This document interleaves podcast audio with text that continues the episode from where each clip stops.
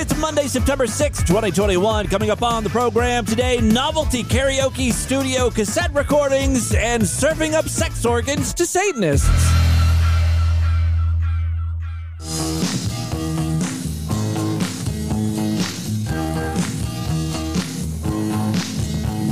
Sugar.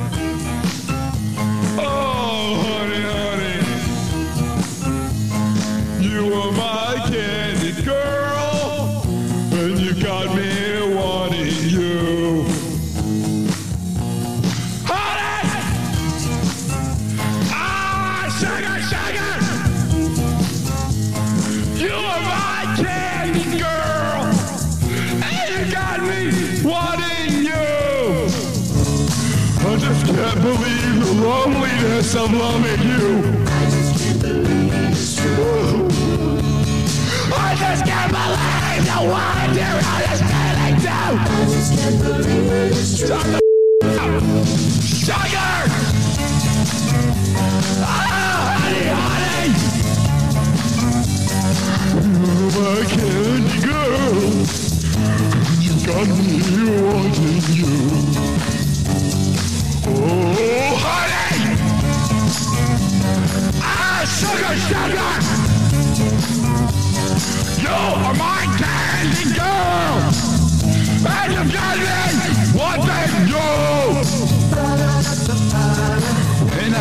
Kissed you, girl, I knew how sweet a kiss could be. Shut up!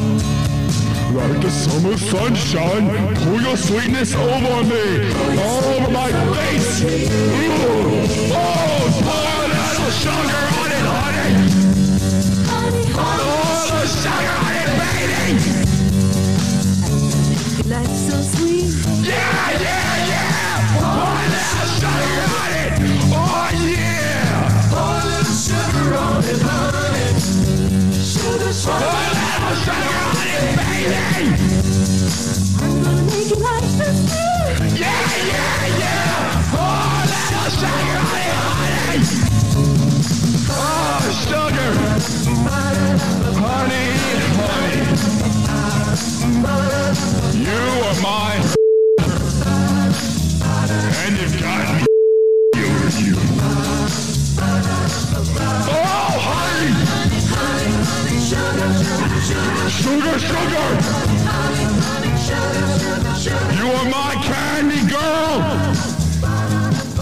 That can't be the end of the song.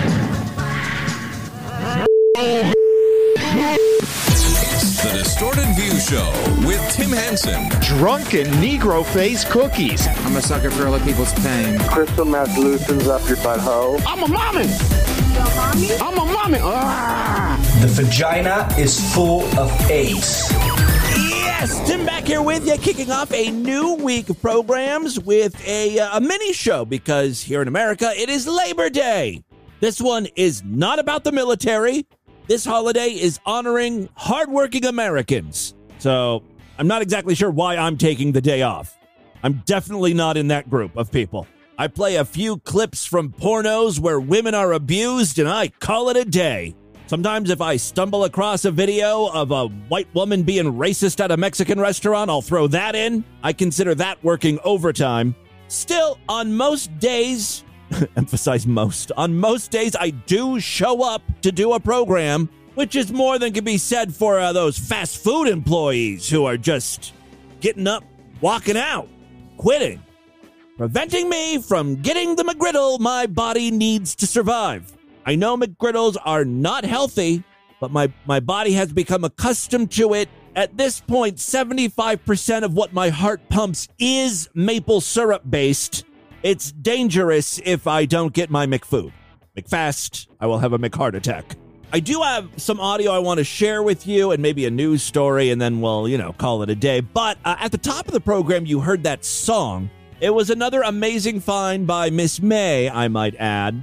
And Miss May was kind of on a, uh, a kick recently where she was trying to track down old karaoke station cassette tapes. Now, this was a fad, I think, in the 80s and 90s where you could go to like an amusement park and they had these uh, little stations, these little booths where for 10 bucks or so you could record a song and get it on cassette. I remember when I was younger, I don't know, it was the 80s or 90s or something, and my dad's uh, company picnic was always held at uh, Geauga Lake, which was an amusement park.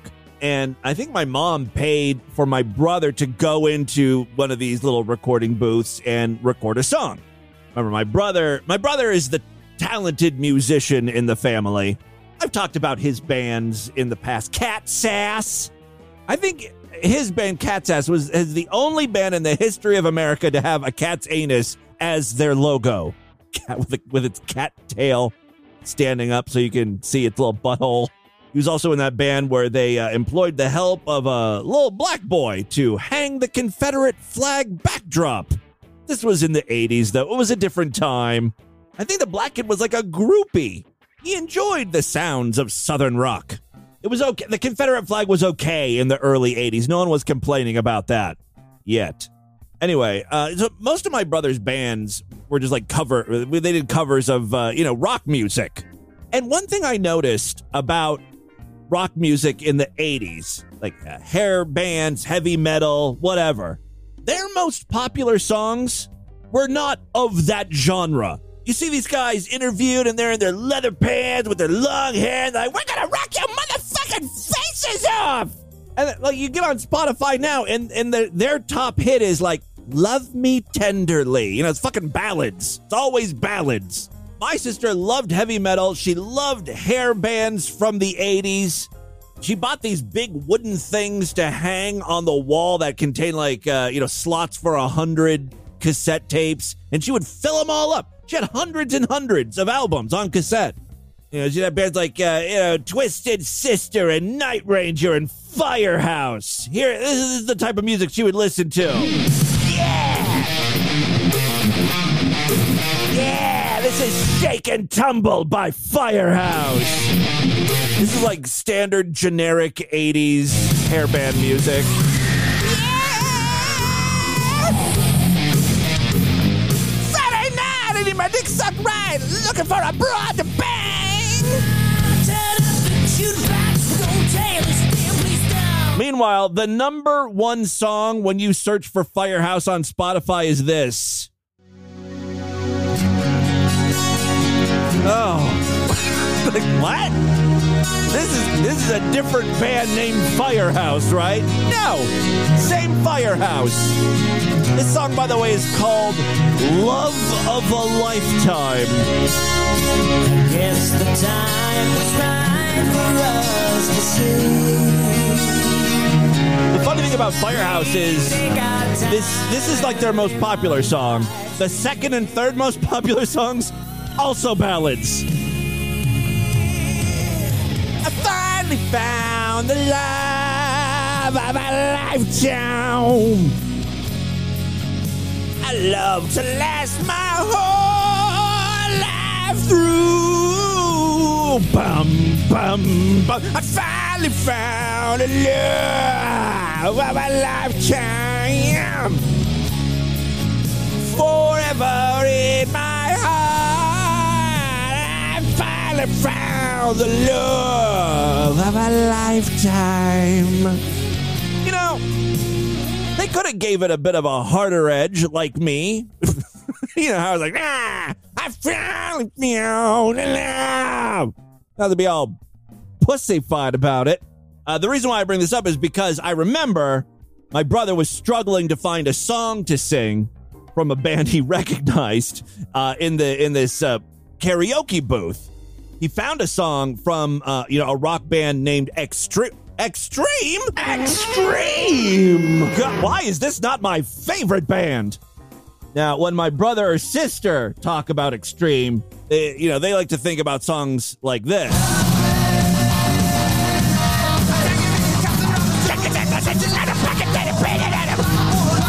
Unfortunately, as is the case with most rock bands, when you search for Extreme on Spotify, this is the top hit.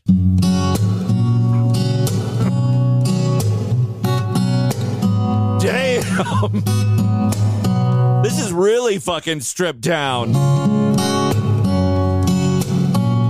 Sure, a lot of you people know this. It's their biggest hit. On Spotify, it's got like 400 million plays. Their next most popular song has 19 million, which is th- the same song but a remix.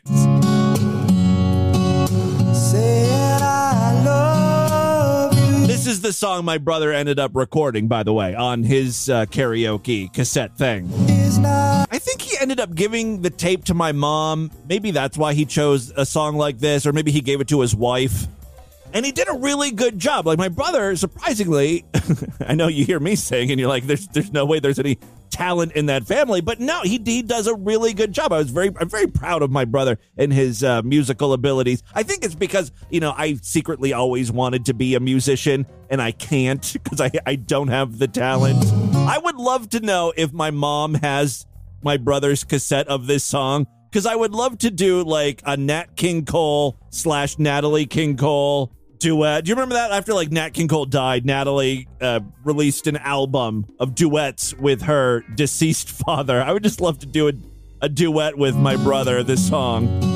Say that I love you is not the word that I did. Craig, you take this one. I don't know the word. I'll come back in the chorus when I know the words. I to say, but if you that would be it would be him singing the song proficiently and me struggling to find the words. Always a beat or two behind. Just to put a nice bow on this karaoke conversation, here is another find from Miss May. It's a karaoke booth recording by Rick and Sharon singing Atlantic Starr's Always.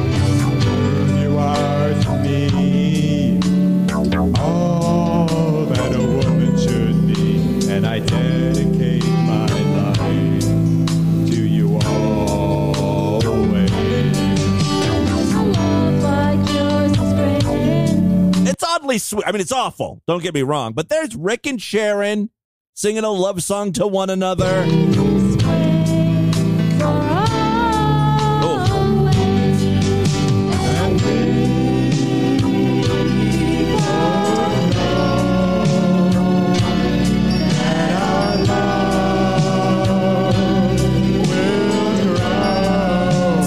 The sounds of dying alpacas in slow motion. Uh, It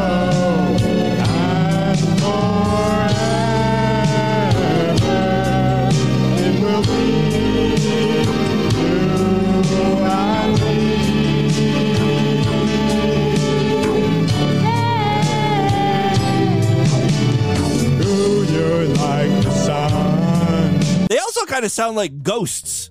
Ooh. They're haunting someone.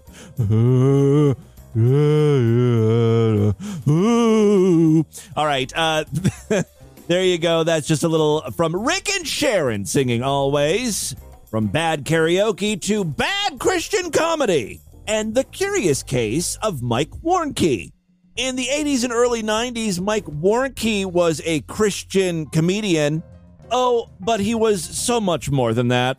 I'll tell you more in just a second, but first, let's listen to some of his comedy. Please welcome God's one and only voice of comedy, Mike Warnke. Okay, real quick. What an egotistical asshole. You know he pulled that shit. God spoke to me, and he said, I am the one true comedian that speaks through him.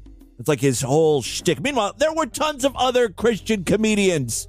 They, however, were not anointed by God. This is the only Jesus approved comedian. Why do people drive on parkways and park on driveways? And then he cocks his head to one side with like a "Doo" kind of face. By the way, I swear I've heard all of these jokes before from other comedians. What is daylight savings time? And if we're saving so much of it, who's got it all? How do you know when yogurt's gone bad? His whole act was lifted from other comedians. When yogurt goes bad, how can you tell? It's Gallagher doing the same joke years before Mr. Warnke here. It's okay. I'm sure great minds think alike. How do you get Teflon to stick to a skillet when nothing sticks to Teflon? Wow, he's doing it kind of in the same order as Gallagher as well. What makes the Teflon stick to the pan? Another Gallagher joke there. I'm pretty sure one of the Ten Commandments is thou shalt not steal. I don't know if comedy bits are covered under that umbrella, but they really should be. I had a sex change operation three years ago and I got saved last night. I want you to tell me what to do with the rest of my life. I'm not familiar with this joke. Gallagher would have performed the sex change operation by smashing your dick with that big sledge-o-matic of his. Are you guys familiar with Gallagher the comedian? Smashes watermelons and stuff. The 80s was a really weird time for comedy. Like, you would go to a club and you'd be wearing a raincoat and you'd bring a tarp with you, just in case someone was smashing fruit that night. It's uh, the dark side of prop comedy. Let's hear the setup to that joke again. I had a sex change operation three years ago and I got saved last night. I want you to tell me what to do with the rest of my life. Does the punchline have something to do with fucking yourself? That would be a really weird turn for a Christian comedian. You better have some Jesus on tap then. oh. I'm talking about a little girl who was murdered last year, 1987. Sorry, the audience wasn't laughing. I thought it was funny. Tried to sweeten up the sound, you know. So, yeah, this is a common thing with Christian comedians. They take that hard turn about halfway through and they try to teach you stuff as opposed to just being funny. I'm talking about a little girl who was murdered last year. Joke's on you because I find little child murder to be hilarious. 1987, in the state of Louisiana, by having her sexual organs cut out while she was still alive. By the way, there are kids in the audience here. It's supposed to be fun for the entire family. You know, seeing a Christian comedian. You know, he, he works clean. Safe for all ages. Not really. A lot of you think that when a Satanist kills, they do so because they want to spill blood. You've seen enough late night movies to think that. But if a Satanist or any other kind of occultist kills an animal or a human sacrifice, it's not to spill blood, it's to release the life force. By the way, this guy speaks from experience. He was a real live Satanist. In 1972, Warnke published a book called The Satan Seller. The book tells of Warnke being orphaned as a child and his introduction into Satanism. Further detailed is Warnke's participation in sexual orgies, ding, alcoholism, and drug dealings. His rise in the ranks of Satanism to the level of high priest and presiding over satanic rituals, including magic spells, summoning demons, ritual sex, including a kidnap and a rape, and his attempt at suicide. Then he found God and he said to himself, I'm going to use my unique life experience and become a comedian. He's got a lot of material to work with. Because when the life force is released and you've done the right incantations and rituals, you can absorb that force, they say, and it makes you a stronger wizard, warlock, Cool. or whatever. Witch. And the longer the death and more prolonged the death and the more agonizing the death, the more force is released.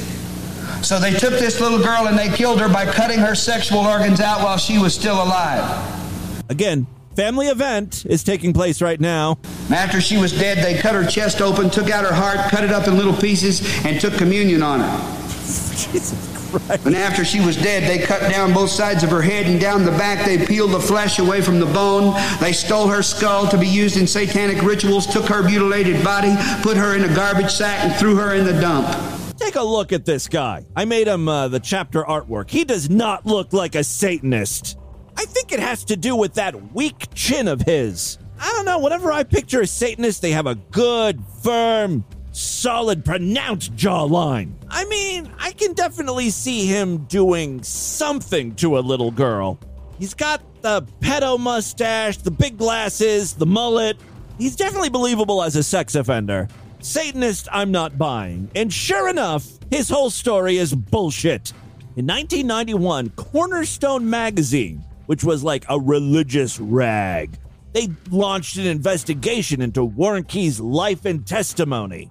They spoke with over a hundred of this guy's friends and acquaintances, went through the ministry. I guess he was running his own ministry, right? Uh, t- their tax receipts, and it revealed a number of inaccuracies and evidence of fraud and deceit. This is all according to Wikipedia.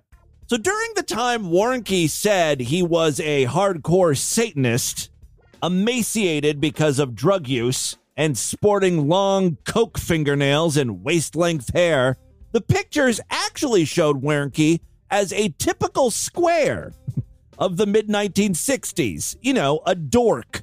The investigation also revealed Warnke's claims that he and Charles Manson had attended a satanic ritual to be false, mainly because Manson was already in federal prison at the time, and Charles Manson had no known ties to satanic churches. Again, reading from the Wikipedia article, the investigation also revealed the unflattering circumstances surrounding Warnke's multiple marriages, ting, and affairs, ting, ting, and divorces, ting, ting, ting. Investigation further uncovered that before joining the Navy, Warnke had been involved with the college Christian ministry Campus Crusade for Christ, which is something most Satanists don't want to be a part of. Most critically, the investigation showed how Warnke could not have done the many things he claimed to have taken part in throughout the nine months he claimed to be a Satanist, including his claims to be a drug addicted dealer or a satanic high priest. Warnke kind of went into damage control and he was like, uh, Look, my book uh, is my testimony and it's all true. I mean, some of the details were changed to protect individuals. And then, like, the more he did interviews, the more he would sort of backpedal a little. He did uh, uh, an interview with Christian Today, and he says, uh, Look, there is only 13 members of my coven, not 1,500, like he originally claimed. His ministry kind of fell apart after that. He sunk back down into obscurity as opposed to being the household name he was in the 80s and 90s. Oh, everyone knew who Mike Warnke was. It's Mike, right? I think I called him Mike earlier.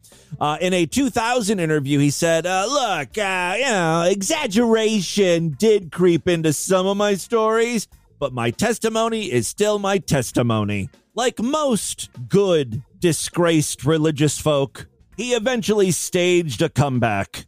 Kind of like Jim Bakker, right? Uh, in 2000, he began uh, attempting a comeback limited to small churches in Kentucky. Oh, he's not too far away from me. In 2002, he published a new book entitled Friendly Fire, a recovery guide for believers battered by religion. That is a very niche title, isn't it? This book is specifically for preachers, televangelists, or Christian comedians whose lies, deceits, or scandals have been reported on by religious news outlets. Have you been under investigation by Christian media? You need to read this book. A how to guide on how to stage a religious comeback. All right, uh, so that's Michael Warnke. After she was dead, they cut her chest open, took out her heart, cut it up in little pieces, and took communion on it. And they killed her by cutting her sexual organs out while she was still alive. All right, I think we're going to end it right there. Let's do a couple real quick voicemails and uh, we'll call it a day.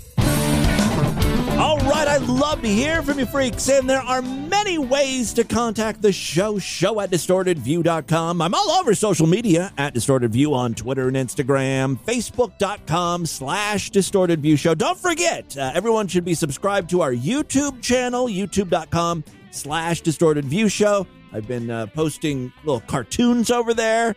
Um, I didn't post any last week. Uh, I, I, will this week, though. I promise. well, I want, let's not say promise, but I'm working on it. Hey, Timmy Boo, it's the Decoy Jew. Uh, I have a statement and a question for you in that order. See, I've been paying attention. Statement, yes. Um, first of all, I listen to every second of every test of patience because I'm a true fan. I'm not a fair weather freak like some of the fast forwarders around here. Mm-hmm. Uh, but in particular, your recent Richard Simmons test of patience, I found delightful. For me, it wasn't a test of patience at all. Like that, that music was awesome. I could work out to that shit. The the lyrics could use some work. I feel like I didn't really need the low key negging vibe, and I'm not even sure who that is helpful for. But uh, you know, other other than that, I know what an odd album. You know, when you think of workout music, you think of like high energy, like real music, stuff that you would like and listen to, know the words to, music you respond to. not Richard Simmons singing you exercise ballads. This time we're gonna make it. And, you know, he's gay, so everything's got to be like very show tuney. You know what I mean? You know, practically like Broadway songs. Um, yeah, you're right. Some some of those less upbeat songs did sound pretty fucking tedious, but luckily that's Yeah. the majority The upbeat ones are, are fine. Better, I guess. I wouldn't say fine. played. As for the question, are you familiar with the Mo- Modest Mouse song "Parting of the Sensory"? And I'm wondering if that was uh, one of the influences for your masterpiece "Carbon Chaperone." Ooh, maybe I'm like Mike Warnke, stealing all my material, not from Gallagher, but from Modest Mouse. Honestly, I. I, I I don't think I've ever heard a Modest Mouse song. I, he's just not in my musical orbit. I guess I don't know if that really shows you how old I am, or maybe I have taste or don't have taste. I don't know. Maybe Modest Mouse is, is really good. All right, I did a search for Modest Mouth. Mouth. I, I keep wanting to call him Modest Mouth. I don't know. Uh, this is the song "Parting of the Sensory." There's no work in walking, and if you want the talk, How fucking dare you compare Carbon Chaperone, a goddamn masterpiece, to whatever the hell this is? would grab my shoes and then away. Does he have a lisp? I'd walk on the stubborn beauty. Hold, hold, let me fast forward a bit. Maybe it gets more Carbon Chaperone like halfway through. Who the hell made you the boss? Who the hell called in with this bullshit? Uh, decoy Jew, you're not allowed to listen to the podcast anymore. I'm shunning you. That was a bad call and a bad take. I don't like that.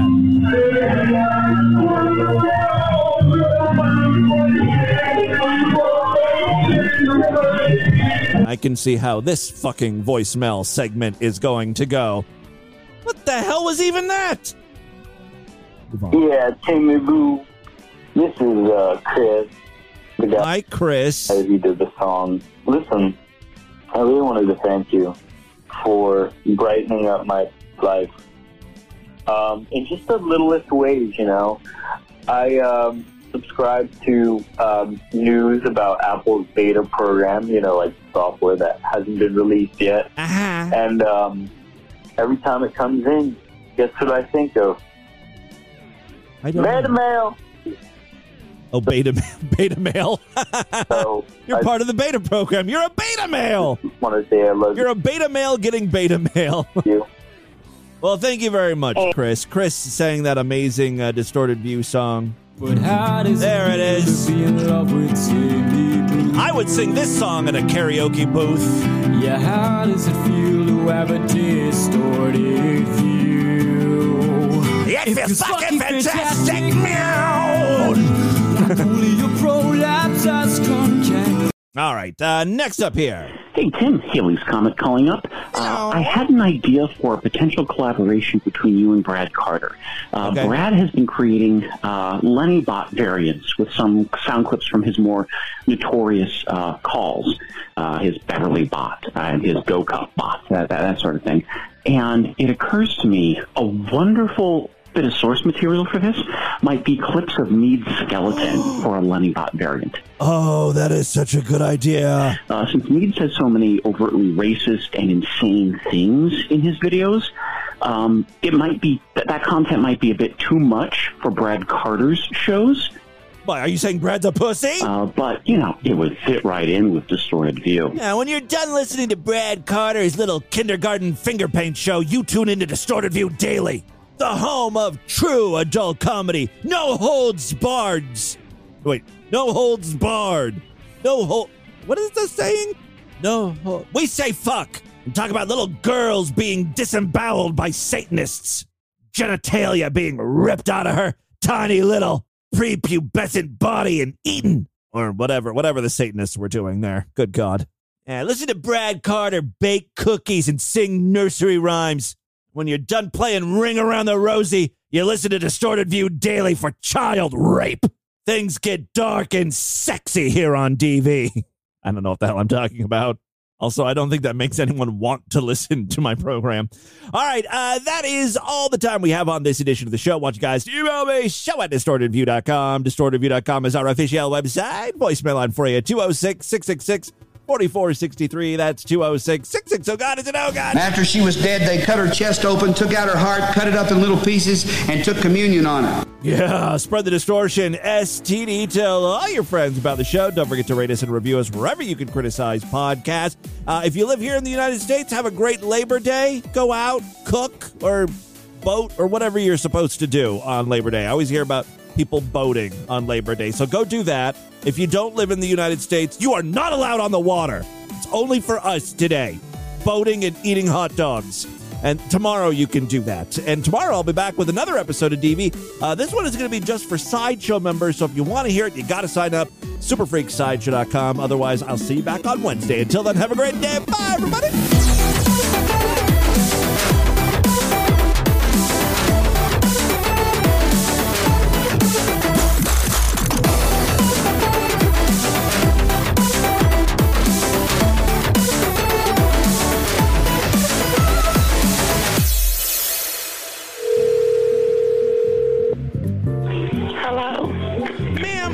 Hi. This is Dr. Crust with the Center for Disease Testing. Do you remember I called about a month and a half ago asking about the coronavirus? Oh. Hell no. Hello. Hi, I think we got disconnected. Uh, this is Dr. Crust with the Center for Disease Testing. How are you today? I'm fine, and I don't think we've talked before. Can you please not call back? Well, do you, I mean, are you afraid of the coronavirus? Do you want to get it? Is that is that what you is that what you're telling me? You can't talk to me for two seconds to avoid the coronavirus? Mm, Yep, I want to get it. Okay, good. I hope you die. I hope you rot in hell, bitch. Are you a real person? No, I am a robot. What kind of question is that? This has been another excellent podcast from the Scribe Media Group. Learn more at scribe.net.